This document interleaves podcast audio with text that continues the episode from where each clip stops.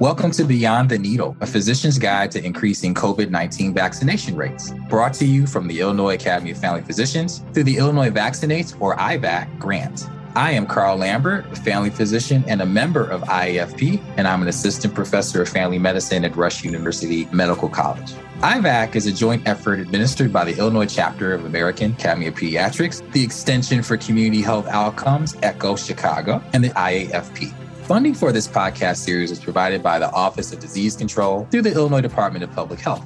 Through this podcast series, we will empower the primary care physician to feel confident in implementing COVID 19 vaccination so that their patients can receive the vaccine at a routine visit. Support for providers is available through boot camps, learning collaboratives, do it yourself toolkits, and this podcast series. CME credit is available for each podcast. For more information, visit IllinoisVaccinates.com under podcast.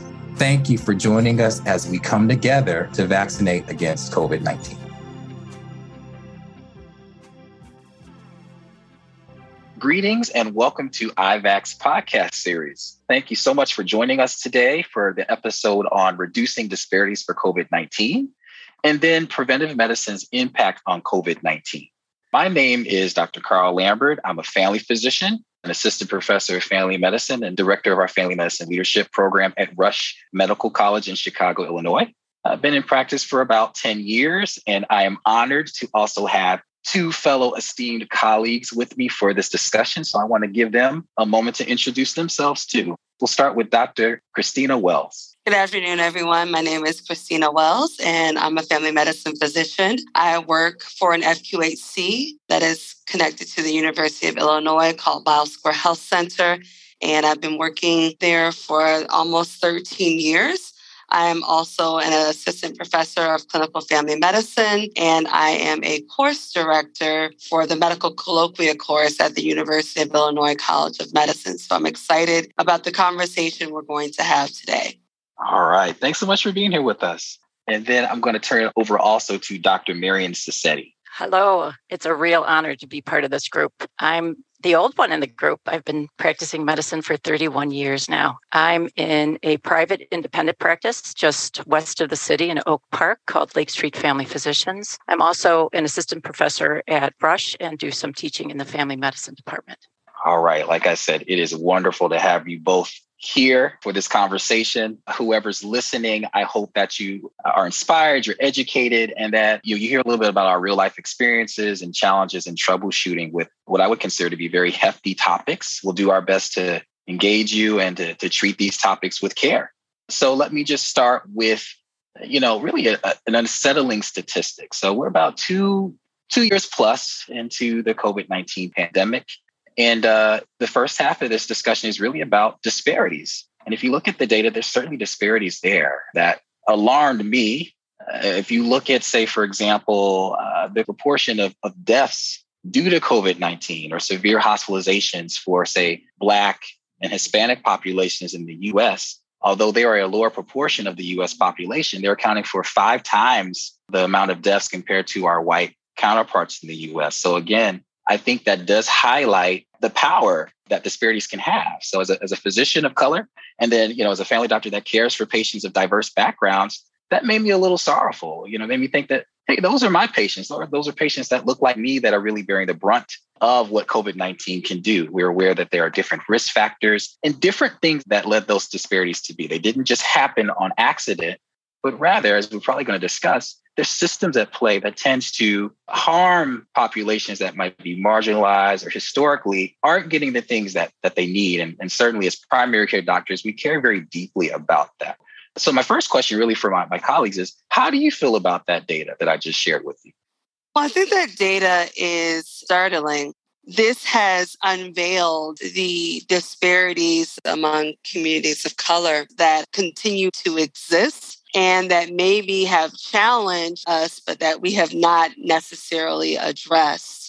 Um, when you think about being able to get COVID vaccines, especially in the beginning, there was a lot of misinformation out there. And I think because of lack of trust, there was a greater acceptance of misinformation. And when there's misinformation, it's also going to perpetuate the disparities that exist. And so it is imperative that we think about how do we build trust and get a step closer to being able to reduce the disparities that exist because a lot of it may be due to things like misinformation and health illiteracy. Yeah, I love that. There's a progression. There are steps that were taken decades ago that got us to this point. And we're going to have to take some pretty bold and courageous, intentional steps to, to undo the harm that's been done historically. So I, I love everything that you said. Dr. Sassetti, uh, do you have anything to add to that? I do. The way I think about it as a white physician is that this is a crisis and a crisis that we can't turn away from. We can't pretend we don't see these statistics. They're right in front of us. So we have this crisis of COVID, the illness itself. And then within that crisis is the unimaginable suffering of people who don't have access to care or suffer at greater levels again as the older person here i really want to encourage those of us who who recognize that crises are opportunities opportunities to get this right this will be behind us at some point and I think if this is the final thing that brings the medical community to understand that we have to, we cannot talk about our successes with a large percentage of our patients suffering so astonishingly more than our, our white patients. We cannot consider ourselves successful until we have really wrapped our arms around this kind of phenomenon. And I just want to encourage all of us. I know we're tired, but for those of us who hold that vision that this crisis is an opportunity to really dig in and get this right, I'm excited to be part of this panel. None of us have all the answers, but for us to begin to want to be curious about what is our participation in this and how we each bring our own gifts and talents to this population that needs more than they've been given. Absolutely. Beautifully said. So, you all raised some pretty important points that I want to hone in on a little bit. Uh, the first one is, you know, as far as how did we get here? Like, what are the factors that brought the curtain down and you know, when I think about my own patients, I know that a lot of my patients they have chronic diseases such as hypertension, type 2 diabetes, asthma, things that we know that are risk factors for having those poor outcomes with COVID-19. When I think about social determinants of health or just different strategies or things that got us to this point, you know, you think upstream. I think of, well, were these patients getting access to quality care, sense culturally sensitive care, on time care to make sure that those different conditions were treating adequately so they wouldn't end up being in the hospital. That's one factor that I think of. But are there any other factors that you all can think of that we need to discuss right now? You know, I think when you speak about social determinants of health, you think about things like the built environment. One disturbing thing that I see is that when you go into communities of color, you don't have to go far to find things like liquor stores or corner convenience stores where people will get processed and unhealthy things and not have access to fresh fruits and vegetables and be able to eat nutritious foods. So, part of the issue with disparities is the way that environments have been designed and set up. And then when you think about COVID 19 vaccines, thinking about access. And again, going back to that misinformation, when my health literacy is poor, or I just haven't been told, or there's some mistrust, when something new comes out and I haven't built that trust,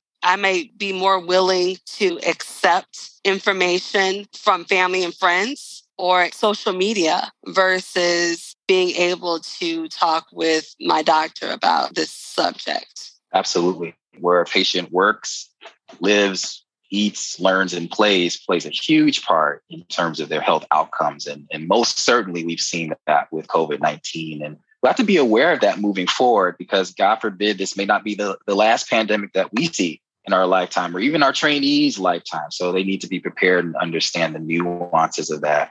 And then you also brought up trust, right? Some of trust is really being honest about where we are in the middle of the pandemic and saying, hey, here's what we know so far. And as we get more information, you know, it, it's, it's an iterative process. So as we get that, the better and better that we can keep you informed. But certainly being honest about that helps to facilitate trust, opens opportunities to engage in conversations to make sure that patients are understanding us. And it's not from a paternal standpoint, but it's really from like a shared decision making and a poise of, of respect and dignity for where that patient is coming from too. So I, I love all of that. Dr. Sassetti, I'm, I'm turning it over to you now. Anything else? Well, I really believe that one of the tools we have is our own curiosity. And how is it that this patient in front of me that has this whole entire life and ancestry and everything else is presenting to me? And I think way too often, just speaking for myself, I make assumptions. When I make assumptions, nobody wins. When I'm curious, I get data points and all kinds of information that I can gather. Early in my career, I learned right away, especially doing uh, well child, says who makes the decisions. Usually, it's a matriarch in the family, and I better not contradict that matriarch because that young mom is not going to listen to me. So, being curious about the people who are important. And Dr. Wells, you were talking about misinformation. For us to say to ourselves, okay, clearly our message isn't working. So, how can I be curious about what messages are and why are those messages working? And how can I be in solidarity with my patients instead of telling them the book smarts and the science behind things? How can I ally with them, be curious about what's happening in their lives, you know, 15 miles from my office? what are what are the predictors of what they will listen to or not listen to? What is available to them? And two dr lambert encourages our medical students to begin that right away uh, to really access those really important morsels of information about our patients lives and make no assumptions. Uh, it's dangerous territory to make assumptions and with that misinformation piece I, I think we need to talk more it's so important i have to share this quick quick story near the beginning of the pandemic, my family, some of them see physicians, some of them don't. They had created a Facebook group, a family group, where they were spreading misinformation. Uh, someone accidentally invited me to this group. And when I saw it, yeah, I said, oh my goodness, I need to have a family meeting. I need to have a family meeting right away to discuss this because misinformation tends to travel quicker than the truth. And it's just really fascinating that if this is happening in my family, it's certainly happening in the minds of my my families that I'm seeing in the clinic, right? And even when I have those discussions, never do I insert shame. You know, there might be some credence to that because, again, when we talk about disparities, we have to think about the historical context. For example, experimentation of, of marginalized groups where as a medical community, we've lost some of that trust. And really, this phase that we're in with the COVID 19 pandemic, I think it's been an opportunity for us to step up and gain some of that trust back. And as you all mentioned, it's an opportunity to really say, hey, we really have your best interests at heart. Trust us. We're going to be transparent with you. We do not want to harm you. In fact, we, we take an oath, right? You know, I think in the Hippocratic Oath, it says, you know, prevention is preferable, right? So I just wanted to just say that. Any other thoughts around the misinformation piece? Any other stories or narratives that you all wanted to share and how you've connected to your patients when that comes up? Yeah, I wanted to share something because I, I, thought you made some powerful points. Uh, you know, and I think trust is a big issue, and maybe thinking about how we approach trust in a different way, and more so as a partnership versus I tell you this and you ought to do this. But, you know, what I found in my practice, I had a patient who actually got a vaccine and then got COVID and asked me whether or not they should get the second vaccine. And I told them that they should. And I and I explained why they should.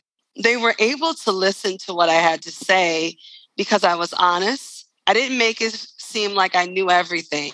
Where there were areas where I was lacking in information, I was completely honest about that to say, this is new for us. This is something that we're trying to understand.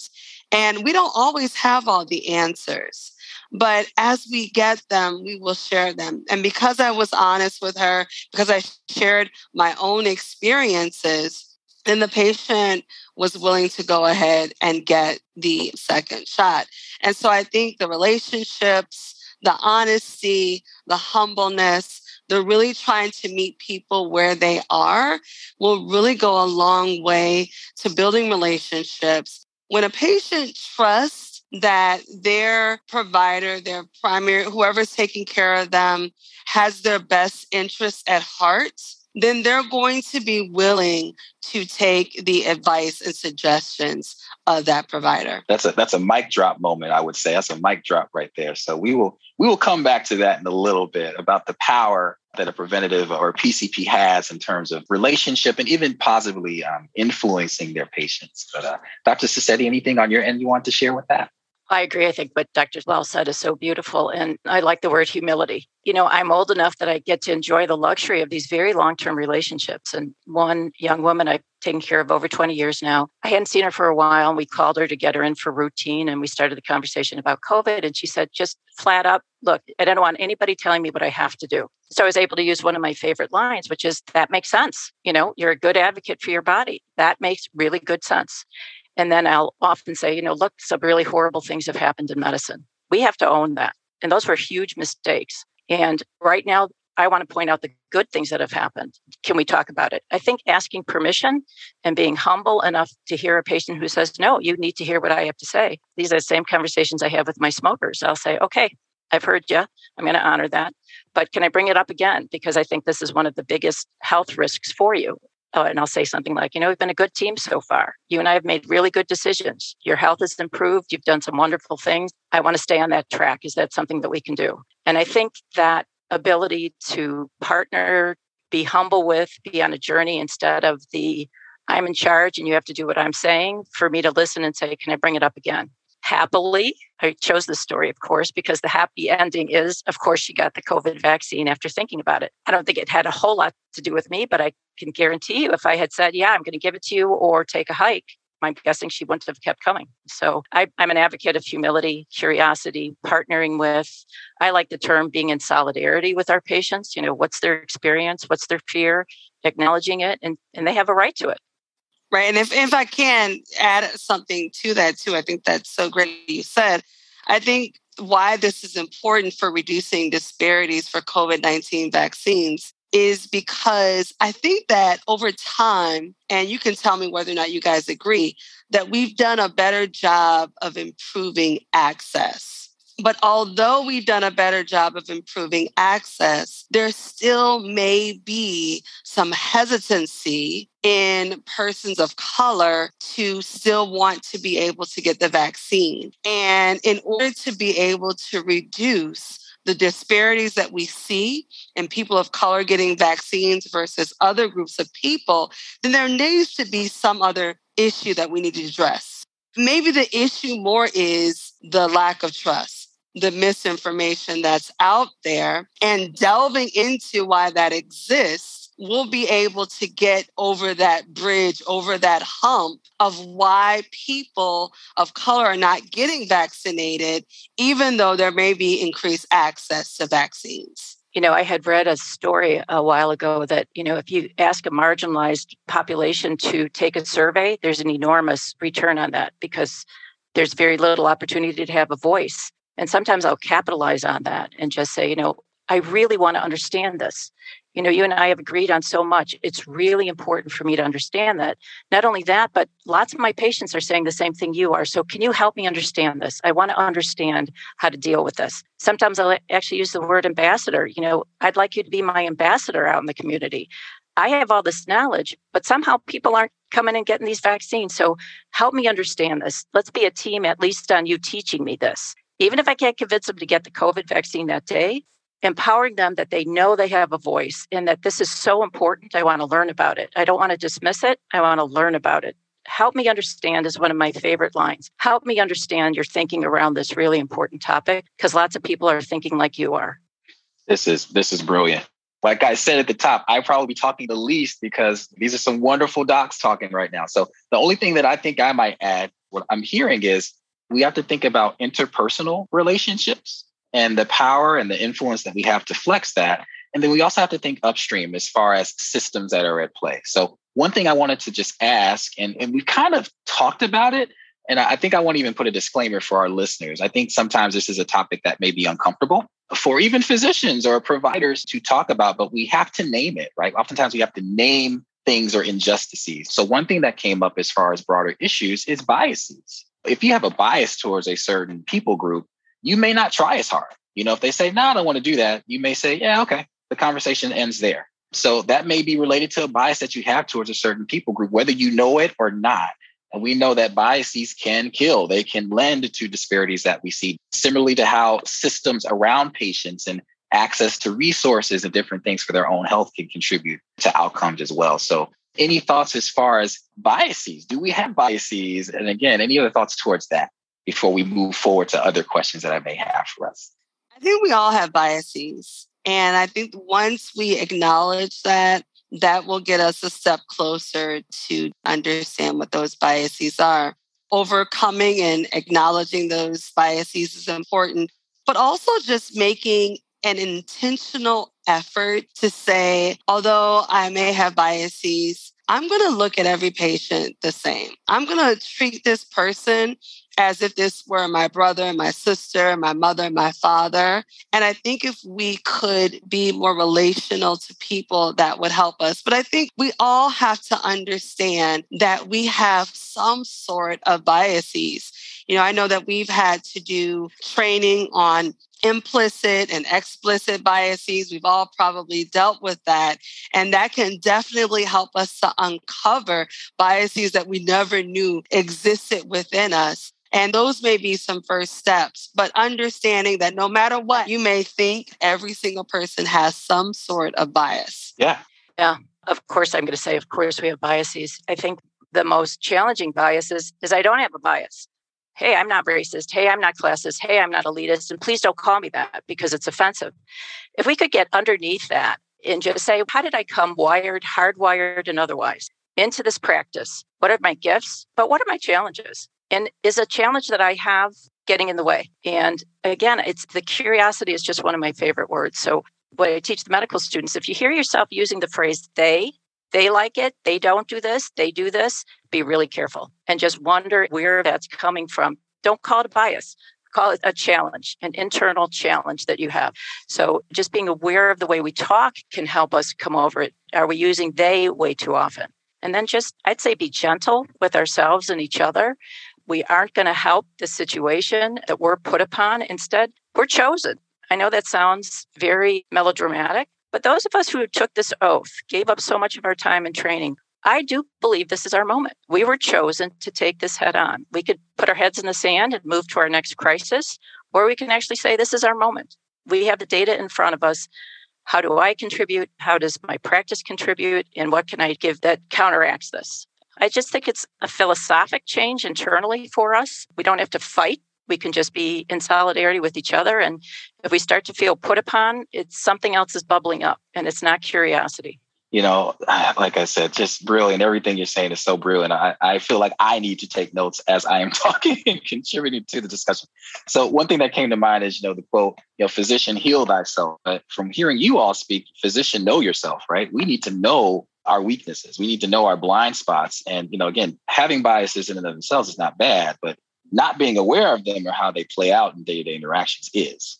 And, and then I want to actually punt this over to Dr. Wells, because I think you had mentioned that when we talk about discussions like this, it may be easy to talk about race, right? Okay, you know, black patients, white doctors. But do you think that this applies to different combinations other than race? Do you think that's something that our listeners need to be aware of too? I think that when we think of biases, we always think that, you know, it's a black white issue. I think that that has some undertones to it, to be completely honest. But I think that because of a long standing black white issue, now we do have issues that exist that are intra-racial, if, if that's the correct word, where it's, you know, people of the same color who may be dealing with biases that have sort of been implanted and carried on because of living in a environment where people are looked at differently. And so you may have where there is a physician of color and maybe still mistreating a person of color based on learned biases. And then there may be challenges that we experience, you know, looking at people based on their socioeconomic status even though we may be of the same race, we may look down at people who have different socioeconomic status. We look at people differently based on their sexual orientation, based on their religious affiliation. And so, like someone said earlier, that failure to recognize that we all have biases and how they have come into play in order for me to have an effective impact on this person, I need to be able to look to them as I would my family member my mother, my father, my brother, my sister, and help me to be able to overcome the stereotypes that I may be carrying. You're absolutely right. I love that you touched on internalized racism, right? We don't talk about that part enough. And I agree and I resonate with what you said. To the listeners, you might be thinking, oh my goodness, we're talking a lot about the disparities and the bad things, but has the tide changed? So I do want to ask fellow colleagues, you know, do you feel like the tide has changed? And if so, how and how have you seen that? You know what, Carl, can I go back for just a second? Oh, sure, sure. There's been a line that I've been using that has been so helpful for me because I believe all marginalization is about power and control. Whatever, whatever mm-hmm. you're talking about, domestic violence, distribution of goods in society. And what I've taught myself to say to my patients is look, you're driving the ship. It's a cute line. I think it's fun, but it reminds me the person in the room that's in control is not me. And if we can share that power just very, very consciously in each visit, I have to remind myself who's in power. Boy, would I love to have the power and control and run the world. But in that moment with that patient, when it gets really difficult, I pull up that line because it calms me down and it says, you know what? You're driving the ship. Okay, let's take it from there first. You know, you've got the power and you've got the control, at least in this team. I have found it calms me down a lot when I'm feeling like the patient isn't doing, quote, what I think they should. There's the they word, but it might be a technique that our listeners can use too. I love, I'm so glad you interrupted. that is such a thoughtful and needed contribution to the discussion. So I thank you for sharing that. And imagine if every single patient had that sort of experience with their PCP, what a difference that would make moving forward. That'd be a wonderful thing.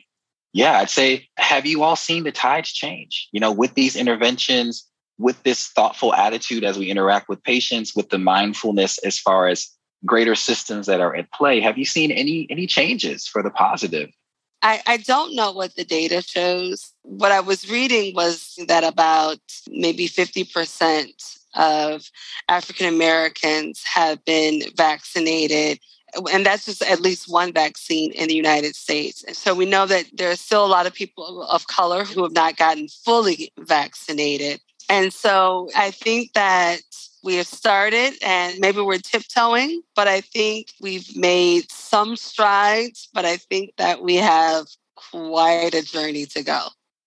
Sure. You know, I would agree with you. I can speak from just personal wins that I've had with patients that initially said, no, I'm not doing that. Or even I had an older black male patient say, Dr. Lambert, are you trying to Tuskegee me? So that was the initial conversation. But as we build relationship and he, he saw how much I cared, eventually he did. He did get vaccinated. My hope would be that, yeah, we're moving in the right direction, but there's so much more work to be done. And I think we're going to talk about that more as we seek into the power of preventative medicine's impact on COVID 19 and changing these numbers. So, Dr. Sassetti, how about you? You know, I don't have the statistics. I'm grateful that you do, Dr. Wells. I personally definitely have seen over these last two years, and certainly well into the vaccine, so many of my families of color saying, okay, we're ready. Okay, we believe you. I have the luxury of a lot of well child care, so I can bring it up each time. And I think that positioning myself as somebody who really cares, again, because I'm old, I have these very long term relationships. And at one point I said, Do you really want to see me burst into tears? Please get this COVID vaccine. And she started laughing and she said, Not today. And I said, Okay, but someday you're going to do that because you don't want to see your old doc burst into tears. And that kind of stuff that helps me again, where I'm just like, Come on, it's the end of the day. And I thought by now you take the vaccine, but you don't. Of course, those families, many of them, I don't have my own statistics, but certainly many of them come back and say, You're right. I'm ready. I'm going to do it. Wonderful we are family physicians on the podcast, but I know we're speaking to a broader audience of pediatricians, internists, primary care providers who all likely understand how we play a part in terms of reducing disparities, right? So I think we're moving more towards like the granular piece, maybe even action steps and just things to consider as we move forward. Thank you to our expert faculty and to you, our listener, for tuning into this episode. If you have any comments, questions, or ideas for future topics, please contact us directly at podcast at ilvaccinates.com. For more episodes of Beyond the Needle, please visit illinoisvaccinates.com slash podcasts. You'll find links to resources, transcripts, speaker disclosures, a survey to gather your feedback, and instructions to claim CME credit. Subscribe to this podcast series on Healthcare Now Radio, Spotify, Apple, Google Play, or any of the major podcast platforms. Please follow the Illinois Vaccinate Project on Facebook, Twitter, Instagram, and LinkedIn. Thank you again. We hope you tune into our next episode.